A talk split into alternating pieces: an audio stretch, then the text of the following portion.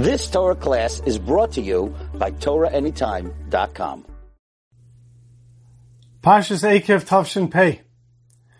The beginning of Perek Ches, Moshe is telling Yisrael to prepare to go into Eretz Yisrael.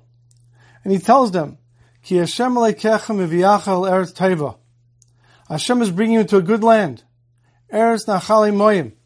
There's a land of plenty of water and you're going to go there, you will lack nothing in that land. And he tells them about the Zayin Minim. They will have everything in Eretz Yisrael. It will all be good for them. And that's when we get the mitzvah of benching, ve'achalta, ve'savata. You will eat and you'll be satisfied, and then you will bench Hashem.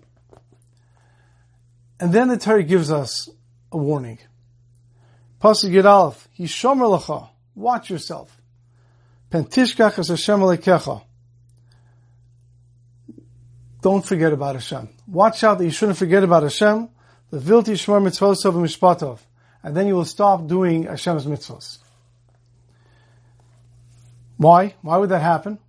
Because you're going to come into Eretz Yisrael and you're going to build bottom tavim, you're going to build good houses, nice houses. You're going to have plenty of cattle and flocks. You're going to have kesef and zav, silver and gold. You're going to have everything, and everything that you have is going to become a lot. But then you're going to be faced with a problem. Verom livavecha. Your heart will become haughty. V'shachachtas Hashem lekecha. And you will forget Hashem your God. Which is very interesting. Are we such ungrateful people that Hashem has to warn us, be careful. Be careful, Yishomer lecha. Watch out. I'm going to give you a lot of good stuff. But don't forget about me. Don't forget about Hashem. Now, really, it should be the other way around. If Hashem is giving us so much, we should be so grateful to Him. The more we get, the more grateful we should be. Why is Hashem telling us that's not what's going to happen? The nature is that He's going to give us a lot, and our hearts will become haughty. That we have to be warned, don't do that.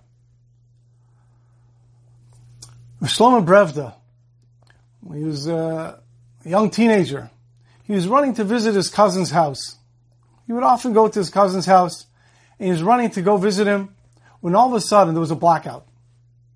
The whole Yerushalayim was pitch black, completely black. He couldn't see, but he was very frightened from the black, from the darkness. He kept on running to get to his cousin's house. When all of a sudden he stopped, because he remembered that on the way to his cousin's house there was a steep flight of staircase, staircase that he had to go down. Very, very steep. And he got very frightened from that, so he stopped. And then after a few moments, he realized, I can't stay forever. I'm going to walk one step at a time slowly till I find that staircase. He put his foot forward and he realized the next step he would have taken would have been down that staircase. And he realized that if he would have kept on running, he would fall down that staircase and in all probability he would have died. He wouldn't have made it he realized Hashem did an open miracle for him. And he said now my life's going to be different. My davening is going to be different. My brachas are going to be different. My ches is going to be, everything's going to be different. Hashem did an open miracle for me. And that's how it was the next day and the day after. But it was just a few days until he caught himself and he realized his life was back to normal. He wasn't acting anymore like someone who had an open miracle for him. And that caused him distress because he thought better of himself. I'm a good guy. Why can't I learn from the miracle that Hashem did to me? He got on a bus and he went to Bnei Brak to speak to the Chazon Ish. He told the Chazon Ish what happened, and he told him how he feels now. That he's very distressed that he, he couldn't build on that level that Hashem presented him with, with that miracle. And the Chazon Ish looks at him and says, Bacharol, I want you to know that any time someone has a miracle happen to him, it comes along with the Yetzer Hara. Every miracle has a Yetzer Hara that comes along with it. That Yetzer Hara is meant to keep things equal. Because when someone experiences a miracle, Hashem is so obvious to him that he has no more Bechira but to choose Hashem. And for that you can't get rewarded. So after a person experiences a miracle, he gets on a higher level, his Yetzer Hara has to be in a higher level too. And Hashem gives him that special Yetzer Hara that comes along with the miracle now he's on a higher level, and so is his Yetzer Hara.